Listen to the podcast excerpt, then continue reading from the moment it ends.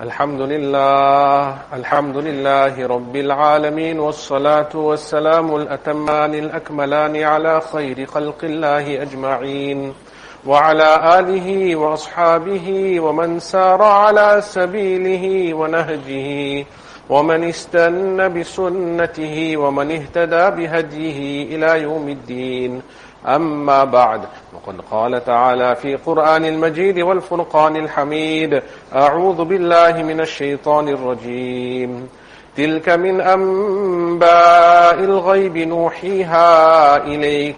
ما كنت تعلمها أنت ولا قومك من قبل هذا. فاصبر إن العاقبة للمتقين. صدق الله العظيم. All praise, all thanks is only due to Allah subhanahu wa ta'ala. Yet again has given us this beautiful opportunity on this Mubarak day of Jumu'ah to gather in the house of Allah subhanahu wa ta'ala. On this occasion of Jumu'ah, indeed this is a great favor of Allah subhanahu wa ta'ala for which we thank Him for. And also we make shukr to Allah subhanahu wa ta'ala that He has allowed us, we make dua to Allah ta'ala that He allows us to appreciate this day of Jumu'ah. And we make dua to Allah ta'ala that He allows the last day of our earthly life to be this Mubarak day of Jumu'ah. This ayat of the Quran which I have recited, Allah subhanahu wa ta'ala is speaking about something that is very important. And if we can get the gist or the essence of what this ayat is telling us, then this is almost sufficient for a person to guide, to be guided through his worldly life, this earthly life, in a way that he'll be able to be composed, he'll be able to obey the command of Allah subhanahu wa ta'ala. So this is a major component and a major ingredient in life. And this ingredient is the ingredient of sabr. So Allah Ta'ala is explaining in Surah Hud, Allah Ta'ala before this explains to or reveals to Rasulullah sallallahu alaihi wasallam the whole incident of Nuh alayhi salam. Nuh alayhi salatu wasalam, we know that for thousand years, Quran says 950 years, day and night he invited his people. But they didn't listen to him. فَلَمْ يَزِدْهُمْ دُعَائِي إِلَّا فِرَارًا The only thing they did was they would block their ears, they would run away from him, they would flee from him. So 950 years he gave them dawah. Eventually Allah subhanahu wa ta'ala destroyed them with the flood. And even the son of Nuh alayhi salatu wasalam was destroyed. So in detail Allah subhanahu wa ta'ala sent down the ayat explaining the incident of Nuh alayhi salam. And then towards the end Allah ta'ala closes it up with this ayat. تِلْكَ مِنْ أَنْبَاءِ الْغَيْبِ نُوحِيهَا إِلَيْكَ that that which has been revealed to Rasulullah sallallahu alayhi wasallam, revealed to you, O Rasulullah sallallahu alayhi wasallam, this is from the incident, this is from the stories, this is from the information of the unseen. None of the Arabs at that time knew of the incident. It was not something that was revealed, nothing that they studied in the books, in the schools. They didn't have universities at that time, or schools, formal schools, but nothing that they had learned. And Rasulullah sallallahu alayhi wasallam didn't travel overseas to go and get that information. So that information was directly from Allah subhanahu wa ta'ala. This was actually a sign of the nubuwwat of Rasulullah sallallahu alayhi wa that he's informing them of things of the Ambiya alayhi salam of the past in such detail that was coming via wahi. And it could only be via wahi that he's informing them. Allah Ta'ala is saying to him to Rasulullah sallallahu Alaihi wasallam ma kunta ta'lamuha anta wala qawmuka min qabli hadha. That you O Rasulullah sallallahu Alaihi wasallam and your people you all didn't know this information. You all didn't have this knowledge. This knowledge is new. It's new to you and is new to your people also. So it's impossible that this information is coming. Some people were actually accusing Rasulullah sallallahu alaihi wasallam that he learned this or he got information from the people around him. There were certain people that were coming and giving him information and then he is giving it as though it is wahi. So in other words, that take a lesson from Nabi Nuh alayhi salam. The thousand years he lived, and over thousand years, but 950 years he invited the people, but yet people didn't listen to him. So, oh Nabi Sallallahu Alaihi Wasallam, if there are some people that despite seeing the sun are saying that the sun is not out, don't let it harm you. Don't let it affect you. Nabi Nuh Alayhi Salatu Wasallam went through the same thing. Fasbir, be patient, be firm, Remain firm on what the commands of Allah subhanahu wa ta'ala. What you have to do, you have to do. There will be people in this world, despite you being the great Nabi, the greatest of Anbiya alayhi salam, there will be people that will oppose you. And people from his own family was opposing Rasulullah sallallahu alayhi wasallam. So the first lesson we learn, fasbir, that remain firm. And this remaining firm, what it means? It means that in this life, this architecture of life of Allah subhanahu wa ta'ala that He has given us, there will be situations where things will go against our mizaj, against our temperament, things sometimes we don't like, and it will happen.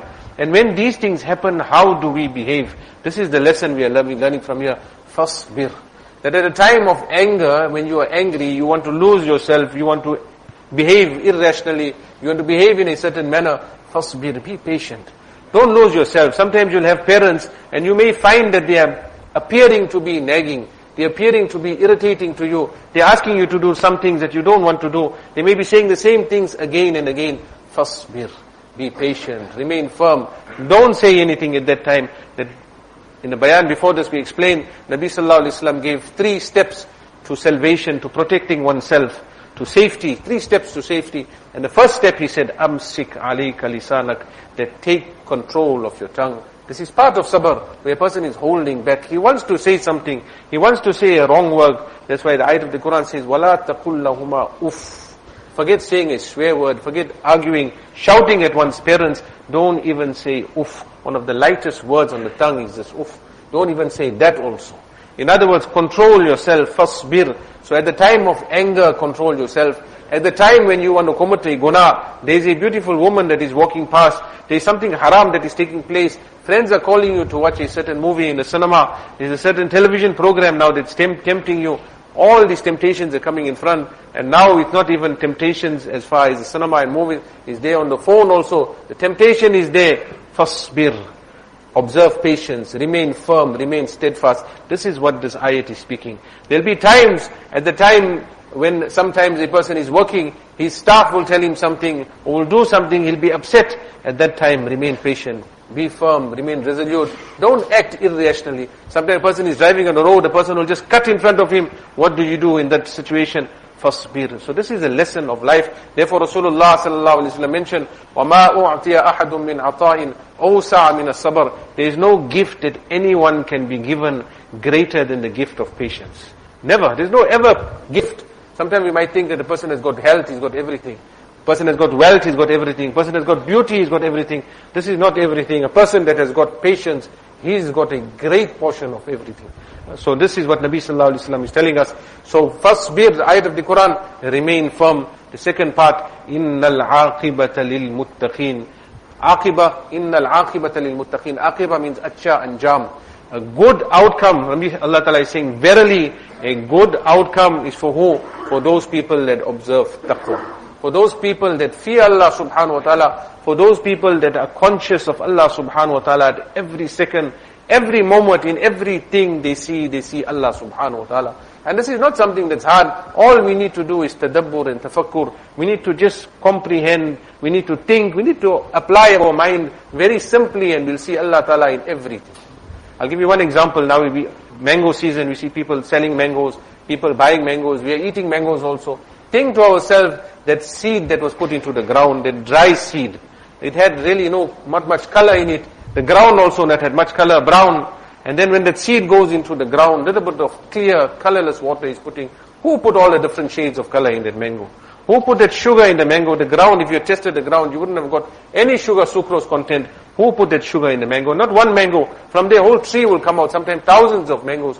Who has put that sugar content in there? It's only Allah. Who has put that flavor in there? Who has put the texture in there? Who has put the taste in there? It's Allah subhanahu wa ta'ala. Who has put the nutrition in there? And this is just one fruit. Like that if you apply your mind to other fruits, for bananas, lychees, etc. Who has done all this? It's Allah.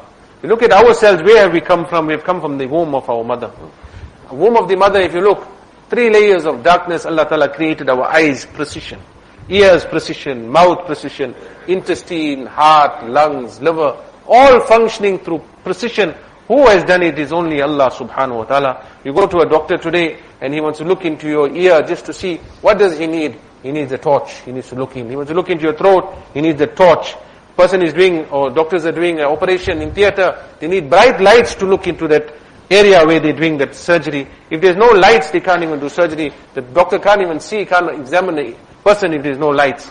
But Allah subhanahu wa ta'ala created every part of our body in darkness, complete darkness. Not just looking at it, creating, manufacturing these eyes, liver, kidneys, ears, everything you look, you'll see Allah subhanahu wa ta'ala. So to the extent that a person sees Allah subhanahu wa ta'ala, to that extent, a person will have taqwa in his life, he'll appreciate and he'll appreciate who Allah subhanahu wa ta'ala is. So taqwa is actually to bring a barrier between us and gunas. Any type of guna, any type of sin, bring a barrier. How do we bring this barrier? What is the practical step? One is to know the theory, but what is the practical step we can bring in our lives to bring this barrier between us and gunas?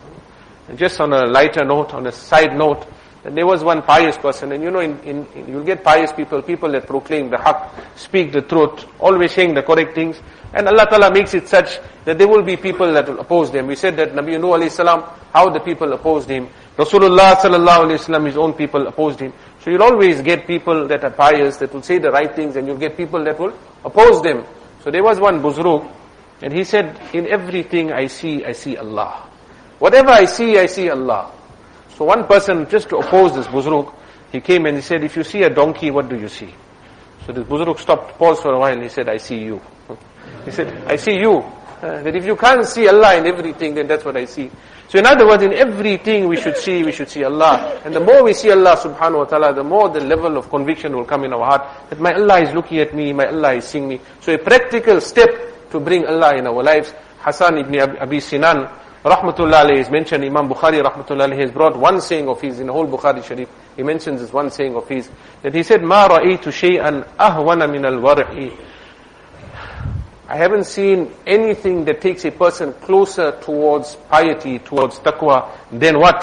Da'ma yuribuk ila mala yuribuk. Then this thing here, that stay away from those things that cause you to go into a doubtful area and take those things that will save you from doubt. Very simple, a person is traveling, for example, in the plane, food is presented, he's not sure it's halal or it's haram, there's a doubt. What do I do? I stay out. Person wants to somebody is telling him to see something. Now he says, no, it's not permissible for him. He says, no, but I got one.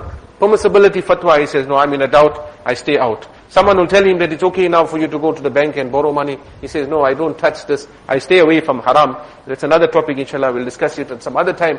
But he says, no, I want to stay away from this haram. So many, many things that are doubtful will come into, in front of a person. He'll stay away. This is a practical step to get this taqwa, to get this piety. I'll close up on one poetry, one poem of one poet. He said so nicely. And this applies to us, especially people like us who like to go here and go there and sightseeing and seeing this and meeting this person and meeting this. But he explains that sometimes, you know, when a person towards the ending of his life, he's done everything and he's seeing everything. So this, in that context, this poem he says, he said, isi dekha, usi dekha, idhar dekha, udhar dekha. That you saw this person and you saw this, that person. In other words, you went to, you went to Australia and you went to South America and you went to France and you went to New York and you went to Japan and you went to China. You've seen Chinese, you've seen Japanese, you've seen African, you've seen Asian, you've seen Australian, you've seen American. You've seen every type of person. You met so many people. Idhar dekha, you saw that waterfall, you saw that canyon and you've seen that jungle, you've seen that ocean and you've seen that stream. You've seen so many different, different, different things. And then he say, he says, na dekha yarku aghyar mein. But you did not see Allah in the creation of Allah. Dekha to kya dekha. If you did not see Allah in the creation of Allah, you saw but what you saw. What you saw, in other words, you saw nothing. If you don't see Allah in the creation of Allah, you have seen nothing. May Allah Ta'ala give us the tawfiq of recognizing, seeing Allah, and bring this quality of sabr in our lives. وآخر دعوانا أن الحمد لله رب العالمين